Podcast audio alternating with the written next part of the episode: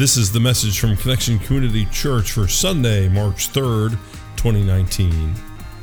Moral of the story All In.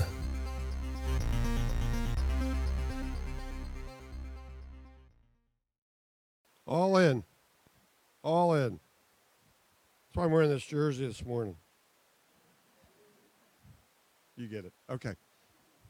All in to be totally committed to something. All in. Maybe maybe you've heard this expression, and I think it originated with, with poker. Not that we encourage gambling, but the, the whole poker thing is when you, you think you when you push all your chips across the table and you are all in. To be all in means to put everything you've got into something all in. That's our focus this morning as we continue our series, The Moral of the Story. Well, good morning, Connection Church. Thank you so much for joining us here at the historic Everett Theater. Those of you who are joining us online, Facebook Live, we are so glad that we're here together. I just want to say uh, thank you to Hannah and Brenton for bringing the music. And did y'all know that they're engaged? That's a pretty big deal. Another match made at Connection Church. Yeah, so um, I'm Carrie Jones. And I'm Alan Jones. And we are two sinners who have been saved by the grace of our Lord and Savior Jesus Christ. Would you pray with us, please? Almighty God, we thank you so much for today. We thank you for gathering us here in this place and and online that we would be one in you. We give you this time settle us in, remove any distractions so that we can be focused on what you would have to say to us today. We pray this in your name. Everybody agreed and said, Amen. All right, kids, do you have your whiteboards? Yeah. All right, we've got a lot for you to do today. Does anybody not have a whiteboard? Put your hand up, please. I mean, children. All right, kids, first of all, put your name on the whiteboard. And then after you put your name, put the sermon title. It's called All In. So write All In and your name on your whiteboard. All in. We've been there a couple times. When I went from teaching to insurance sales, we were all in from a guaranteed paycheck to a paycheck based on commission. Um, you better believe we were all in.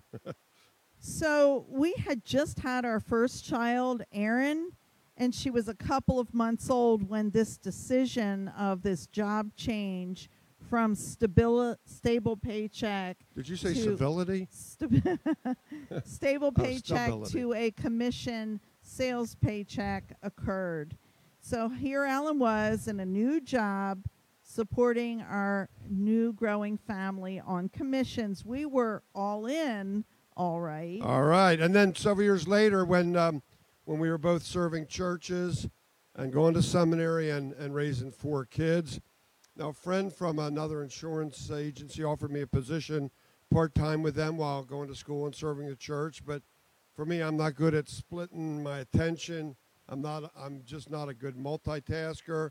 So it was going to be all or nothing. Either I'd stay in insurance sales or I'd be in a church world and, and, and going to seminary and all that.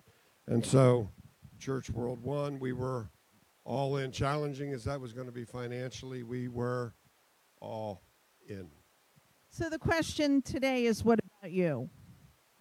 What about you? Are there times in your life when you've been all in?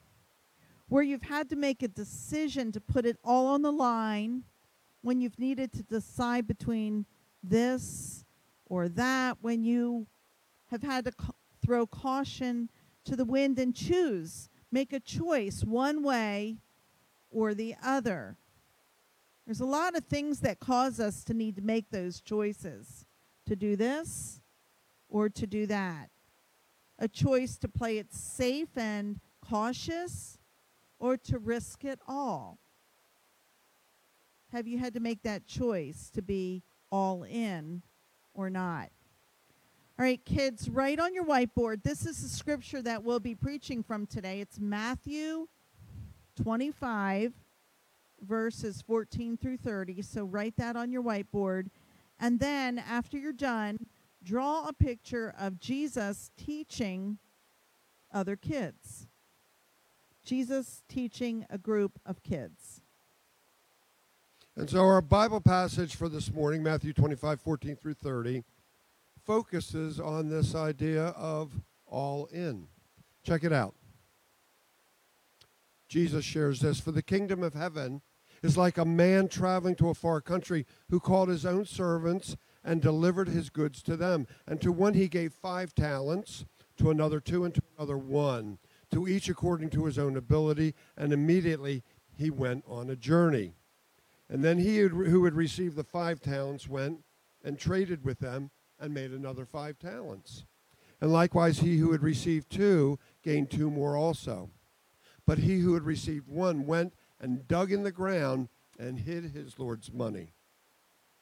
And so here we have another parable. We've been preaching on parables for the last few weeks. A parable is a story that tells a greater truth. Once again, Jesus shares with us a simile. Say simile. Simile. All right. So we learned that when we were back in uh, high school or maybe middle school. I'm not sure when. A simile is a comparison that uses the word like or as. In a parable, in this, um, he says he uses a familiar story, something that everybody can relate to, to give us a glimpse of the unfamiliar, a glimpse of God's world, God's kingdom, a glimpse of things like the kingdom of heaven. For the kingdom of heaven is like. Now, according to Bible scholar William Barclay, a talent in that day and time, the use of the word talent here, it wasn't referring to obviously some ability like we would, and it wasn't referring to a coin like it might seem, but actually it was a weight. And so the value of a talent depended on the metal that was being weighed, whether it was copper or silver or gold or whatever. Now, the most common was silver, a very valuable metal then, as it was na- as it is now. And the value of a talent of silver in that time would have been about 15 years' wages for a working man. One talent. And so two talents would have been 30 years worth of wages. Five talents would have been 75 years worth of wages. Can you imagine? And so this man traveling who's who's entrusting his servants with with uh, this money, this guy is traveling to this foreign country was both quite wealthy, but he was also quite trusting with the amount of money that he's putting into the hands of those with him. Kids, complicated assignment. Draw three people with money. Okay? Two of them invested, let's just say they invested, we'll put it in a, in a bank for, and the other one buries it in the ground. Can you draw that? You pick the banks. Pick one that gets the best return, okay? Yeah. So we're told that the man entrusted his money to his servants, each to their own ability. That's the thing to remember, each to their own ability. He wasn't expecting any more from them than they could deliver, that they were capable of. But but he did trust them. Trust them to their capacity to do what they could with his money, to get the best return for the money in his absence. And so the first two men, one was entrusted with two talents and the other with five, they invested wisely and they got a 100% return on investment. Now that's not bad. Not bad at all. The other servant who was entrusted, uh, the one with the least ability of the three, at least by measured by what he was entrusted with, which was one talent, he simply buried the money in the ground, fearful of risk, not willing to step out and to take a chance. The story continues. After a long time, the Lord of those servants came and settled accounts with him. So he would receive five talents, came and brought five other talents, saying, Lord, you delivered to me five talents. Look, I have gained five more talents besides them. His Lord said to him, Well done, good and faithful servant. You were faithful over a few things, I will make you ruler over many things. Enter into the joy of your Lord. He also, who had received two talents, came and said, Lord, you delivered to me two talents. Look, I have gained two more talents beside them. His Lord said to him, Well done, good and faithful servant. You have been faithful over a few things. I will make you ruler over many things. Enter into the joy of your Lord. And then he who had received the one talent came and said, Lord, I knew you to be a hard man, reaping where you have not sown and gathering where you have not scattered seed. And I was afraid and went and hid your talent in the ground. Look, there you have what is yours. But his Lord answered and said to him, You wicked and lazy servant, you knew that I reap where I have not sown and gather where I have not scattered seed. So you ought to have deposited my money with, with the bankers, and, and at my coming I would have received back my own with, with interest. So take the talent from him and give it to the one who has ten talents. For to everyone who has, more will be given, and he will have abundance. But from him who does not have, even what he has will be taken away and cast the unprofitable servant into the outer darkness. That's rough. There will be weeping and gnashing of teeth. So when the owner returns and finds the two servants who took a chance, took a risk, invested what he had given them, and doubled his money, he knew that they were faithful, that uh, to what he had entrusted them to and he entrusted them with even more. The other servant, he hid the money, getting back absolutely no return from his master. And knowing that the master was a hard man, fearful of repercu- repercussions, that's what this guy was, he just didn't want to take the chance. And unfortunately, with this particular master, it's use it or lose it. Can you say that? Use it or lose it. The mon- money with which the man had been entrusted was taken from him and entrusted to those who had risked more. So, with this particular master, sitting on what you have is failure. Doing nothing is failure. Merely breaking even because of fear is failure.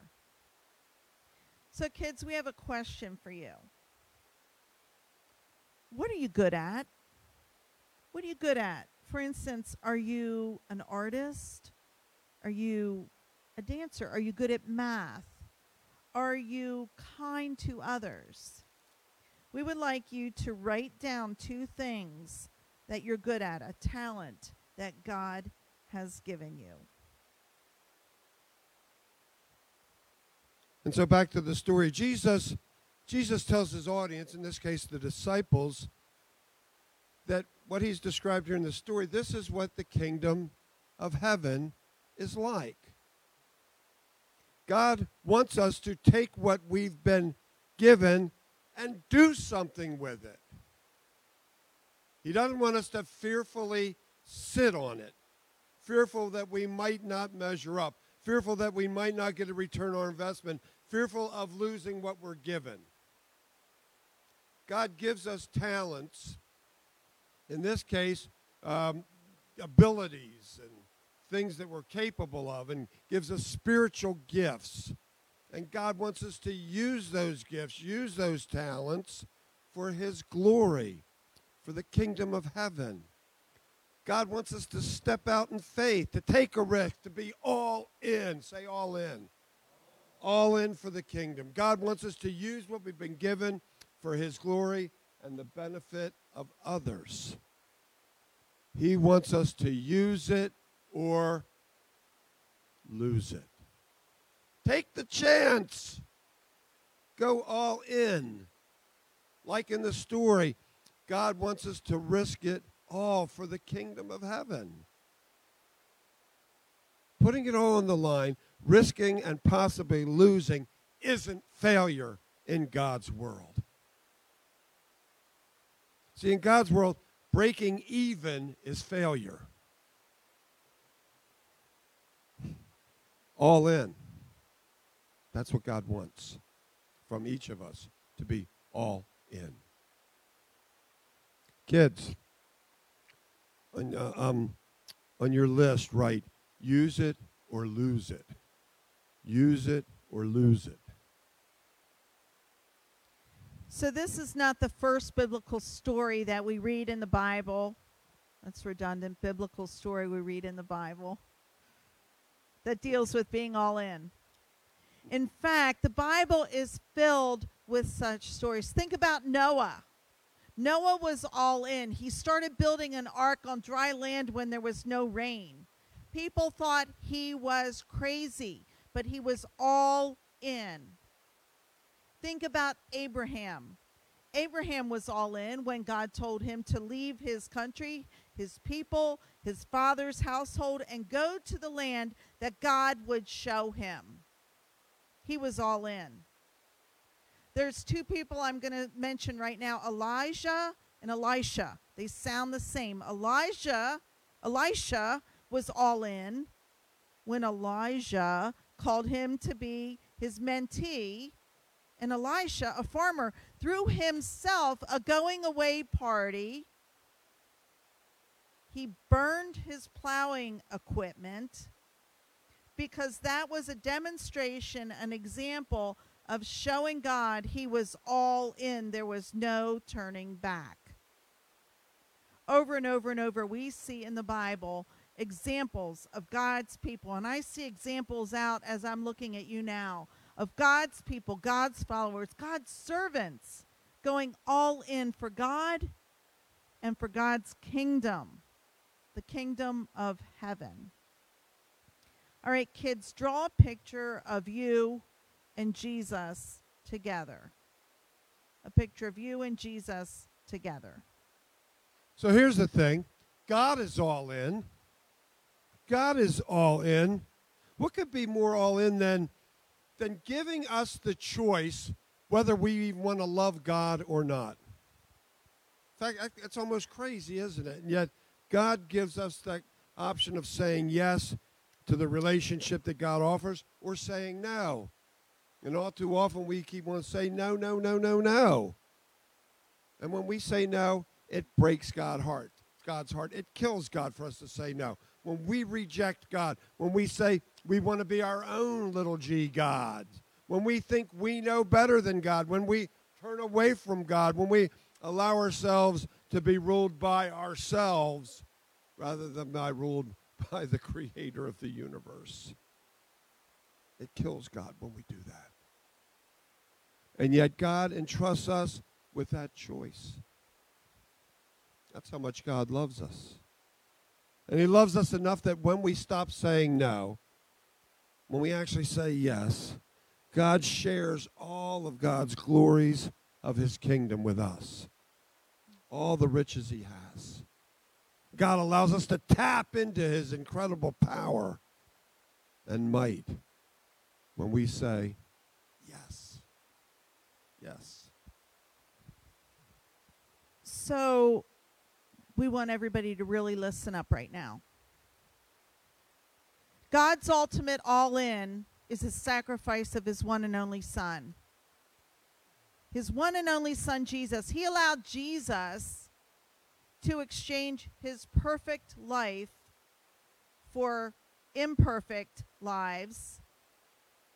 God allowed Jesus to hang on a cross, to die, allowed him to pay the price that we could not pay for the sins that he didn't commit, for the sins that we did commit, allowed him to suffer and physically die so that we might live.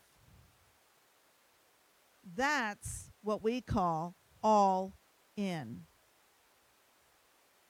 And so the kingdom of heaven is an all in kind of place.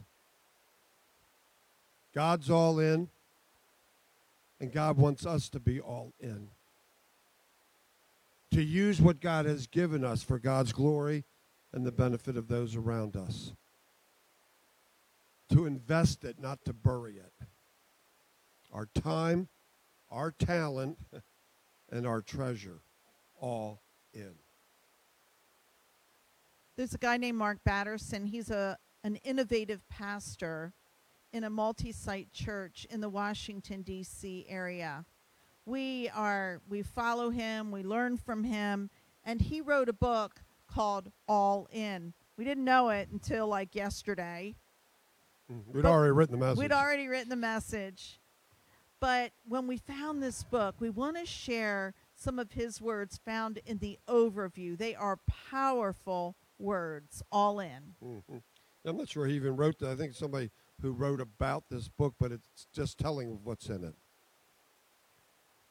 The gospel costs nothing. Amen. Amen. You can't earn it or buy it. Can only be received as a gift, as a free gift, compliments of God's grace. Doesn't cost anything, but it demands everything. It demands that we go all in, a term that simply means placing all that you have into God's hands, pushing it all in. And that's where we get stuck. Spiritual no man's land. We're afraid that if we go all in that we might miss out on what life has to offer. It's not true. The only thing we'll miss out on is everything that God has to offer. Say that again. The only thing you'll miss out on is everything that God has to offer. And the good news is this if you don't hold out on God, God won't hold out on you. No one, no one has ever sacrificed anything for God. If you always get back more than you gave up, have you sacrificed anything at all? The eternal reward always outweighs the temporal sacrifice. At the end of the day, our greatest regret will be whatever we did not give back to God. What we didn't push back across the table to Him. Eternity will reveal what's holding out, that holding out is losing out. The message of All In, this book, All In, is simple. If Jesus is not Lord of all, then Jesus is not Lord at all. Let me say that again. If Jesus is not Lord of all, then Jesus is not Lord at all. It's all or nothing. It's now or never. Kneeling at the foot of the cross of Christ and surrendering to his lordship is a radical act of dethroning yourself and enthroning Christ as king. It's also an act of disowning yourself because nothing belongs to you, not even you. Batterson writes For many years, I thought I was following Jesus. I wasn't. I had invited Jesus to follow me. I call it inverted Christianity. And it's a subtle form of self selfishness that masquerades as spirituality. That's when I sold out and bought in. When did we start believing that the gospel is an insurance plan? It's a daring plan. Jesus did not die just to keep us safe. He died to make us dangerous. He died to make us dangerous. wow. So, question of the day Are you living for Jesus or are you asking Jesus to live for you? Are you all in? Investing what God has given you, investing it in God's kingdom, laying it on the line, risking even, or are you playing it safe? Burying what you have in the ground, so to speak, afraid to step out in faith. Are you all in? Are you all in? Thank you for joining us for our podcast. For more information about Connection Community Church in Middletown, Delaware, please visit our website at justshowup.church. You can also call our church offices at 302 378 7692. Connection Community Church, connecting people with Jesus and the life he offers.